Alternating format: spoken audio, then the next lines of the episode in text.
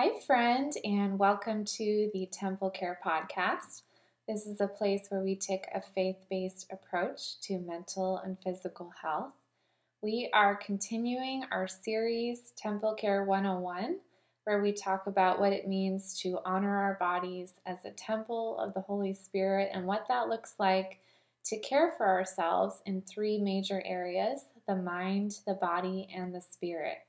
Today is uh, part two of the mind, and I wanted to continue talking about the mind and how we as believers can work on our mental health. And at the end, I also want to share with you specifically some things I do to care for my mental health and what that practically looks like in my own life. So, the first thing I want to go into is this idea that we have to fiercely guard what comes in and out of our mind. So we are like the gatekeepers. And we also decide that once something has entered our mind, we decide whether or not it is truth.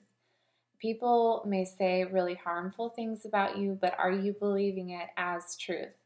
Uh, 2 Corinthians 10:5 says we take every thought captive and make it obedient to Christ. I've talked about this on another podcast and if you think about it, this verse puts a lot in our court in every single thought we have, we are to act as a guard and take our thoughts captive, meaning we don't let them run around and wreak havoc in our minds.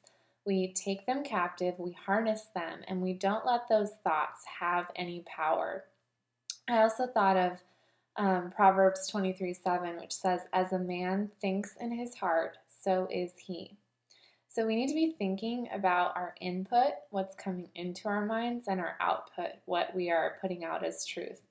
We have to be on the lookout. How can we be intentional and mindful of what is coming in, what we are consuming, and what our mind dwells on? The intention here starts with noticing what exactly we listen to all day. So, this is like what shows do we watch? Who do we talk to the most? What websites are we going on regularly? Um, what songs do we play over and over? What are we reading? Um, all of these things are inputs, they feed into our minds. As we begin to realize the harmful things that we might be allowing in, it's important to replace them with truth filled inputs. And I'm reminded of uh, the familiar verse, Philippians 4 8 it says, whatever is true, whatever is noble, whatever is right, whatever is pure, whatever is lovely, whatever is admirable. If anything is excellent or praiseworthy, think about such things. So, thanks to God's word, we aren't just left in the dark as to what to fill our minds with.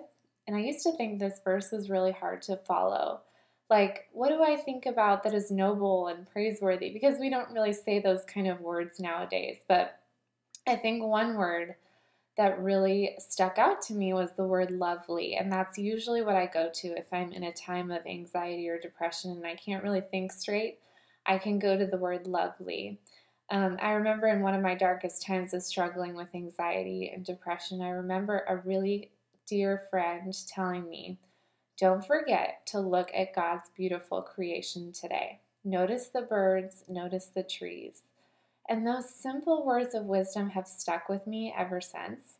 If you're struggling to replace the bad that you've allowed to seep into your mind, simply start looking around at creation and at God's beauty. It is everywhere. Get outside, enjoy the feel of the grass beneath your toes. Let God's love just permeate your being as you experience His creation. There's a really simple worship song I'm enjoying so much right now. It's called Today by J.J. Heller. It's a song that reminds me of my kids, and it says, When I look in your eyes, all I see is light, and the darkness around us gets smaller. Today I'm thankful for you. Today I'm thankful for you. And she kind of repeats those simple words. And um, by listening to that song, my mind is triggered in a good way um, to look into the eyes of my kids and to admire that beautiful creation that God did in them. So, I kind of want you to think about finding your own version of this, something you can regularly look to, something that is around you that you can admire. One thing I love to do is um, I drive down the same route every day to go to the same grocery store, but I look at those trees that are on that route because they're always really beautiful and they change colors. And I'm in California, so they change colors kind of like all year round. But um, just find something that reminds you, maybe find a song that you can listen to that reminds you of something beautiful to look at, or listen to the different ways that people laugh around you and how we each have a unique one that is special to us. Be an observer of God's creation of, of your environment.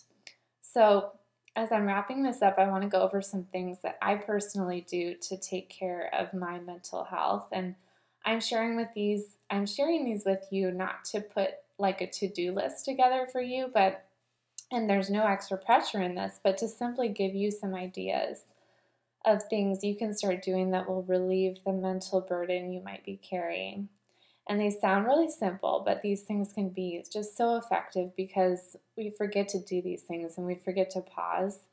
And then if we spend our whole lives in a state of pressure and rush and worry and meeting our life's demands, um, our health will suffer often. And, and it can be our physical health, it can be our mental health, but something will suffer eventually if we don't stop to do these certain things. So I just want to go through some simple ideas that I do. One thing I do is being in nature and just being outside. We kind of talked about that.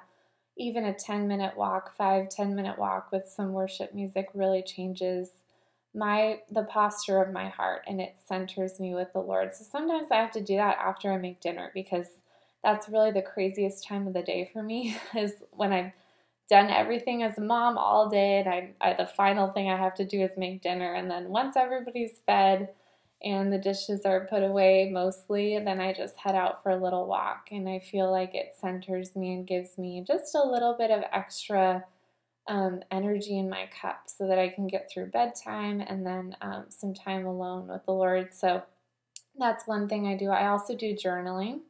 Um, I, I specifically have a prayer journal where I kind of have this like open conversation with God and I just like let him know what's on my mind and I talk about all kinds of different things. I share with him my disappointments, my struggles, um, things I'm excited about, things I'm thinking about that I don't know what he thinks. And so it's kind of this like open conversation. And I have a prayer journal because writing things down helps me to process. So I do that. Um, and also, therapy is a form of a way of caring for my mental health. So I'm not always doing weekly therapy, but I have been doing it um, recently because I'm working through some different traumas in my past. Um, and I think that really, I think we need to let go of the stigma of therapy because it's simply someone talking to you and helping you work through your life issues. And there is nothing wrong with that. So, if that's something that you've been thinking about doing, I know that it can be a little bit stigmatized in Christian circles. And so I want you to just pray about it because really the Lord knows whether or not you would need something like that and um, there's nothing to be ashamed of. Um, also, I think something that is like a glue in my life is my friendships with my sisters in Christ. Um, and it's so important to really find friends who who listen really well, who encourage you, and who speak truth in your life. Um, and I kind of make it a goal once a week to meet up with a different friend every week and um, during the pandemic, it was more like FaceTime calls.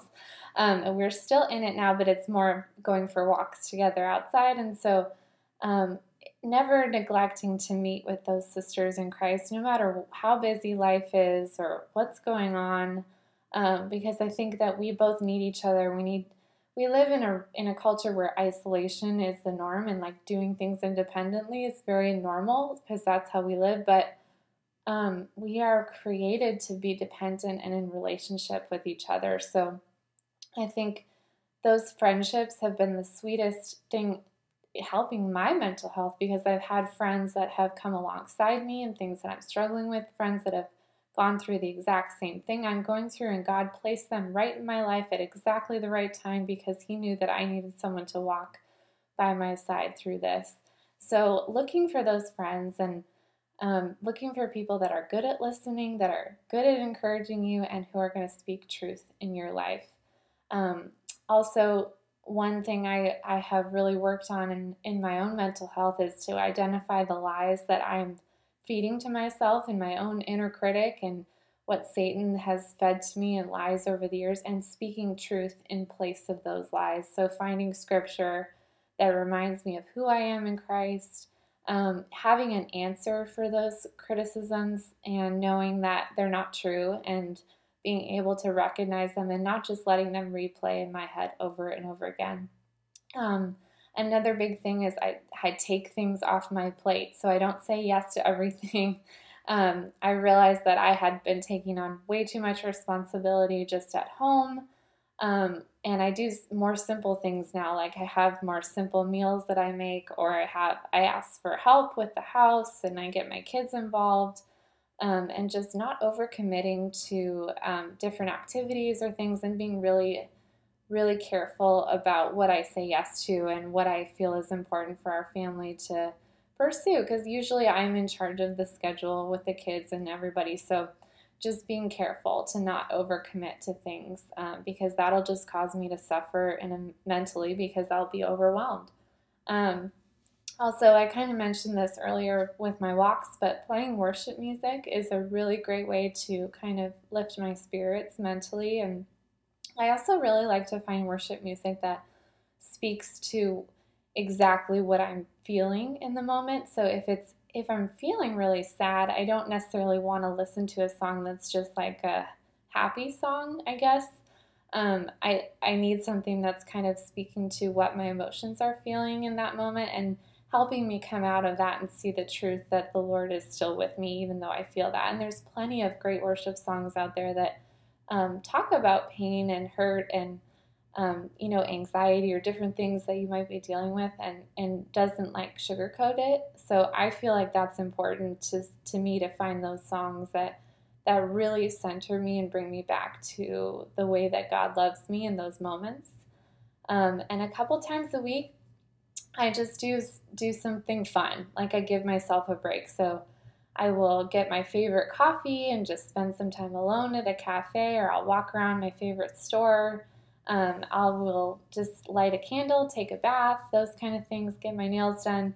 Um, it sounds really silly and simple, like why would you need to do that? But once I walk away from those moments, even if it's just an hour of being alone, um, doing something for myself, it really feeds my soul um, and I feel like I come home and I'm a better mom because of it. And I can't explain it, but it's really just, I think the Lord um, delights in us having moments of refreshment and moments to take a break from our responsibilities. So, friends, I hope those give you some fun and even meaningful ideas to work on your own mental health, whether you're someone that struggles with anxiety on a large scale or even a small scale. I'm praying that the peace of God will permeate your heart, and that at the very least, some of these things will just be a stepping stone to taking better care of your mind so you can glorify God and just enjoy a greater relationship with Him um, because you come to a place of rest. So let me pray for us. Heavenly Father, I am just grateful to be talking about these things because I know that sometimes in our Christian circles, uh, the idea of mental health gets separated from things we talk about in Christianity, but Lord, it's all so intertwined. And I know that you care so deeply about our mental health. And I know that you've created so much beauty around us that we can observe and that can lift us out of um, some of the emotions we're feeling. And Lord, I know sometimes we just have to stay in those emotions and to process them with you and to work with you on that and have close friends by who can lift us up and who can carry us in those moments of sadness or anxiety. And Lord, um, as we work through some of these mental health things, I pray that you would give us guidance and that you can help us to pick and choose some things um, and just do a couple things right away. And, and, maybe in this week, I pray that the people listening to this right now that they will pick just one thing maybe that resonated with them and just start doing it because I know you've created us to have moments of rest and moments of quiet with you and moments of refreshment where we can walk away and have joy in our hearts. And I thank you that you are a God that loves us enough to do that for us and cares for us in every single small way, in every big way. And I pray that we can give you our time this week, that we can think about maybe what we need to take off our plate um, to have more time to rest. And I pray that that would be just a pattern of our lives so that we can better serve you with our time and with our energy and with our loved ones. Thank you for this day, and I pray for this next coming week ahead. In your name I pray, amen. All right, friends, that is it for today. Next week, we will be getting into the body. So, we're going through the mind, body, and spirit. So, next week will be um, physical health, and that is also super important. So, I can't wait to get into that with you. And I hope you all have a great week ahead. All right, until next time.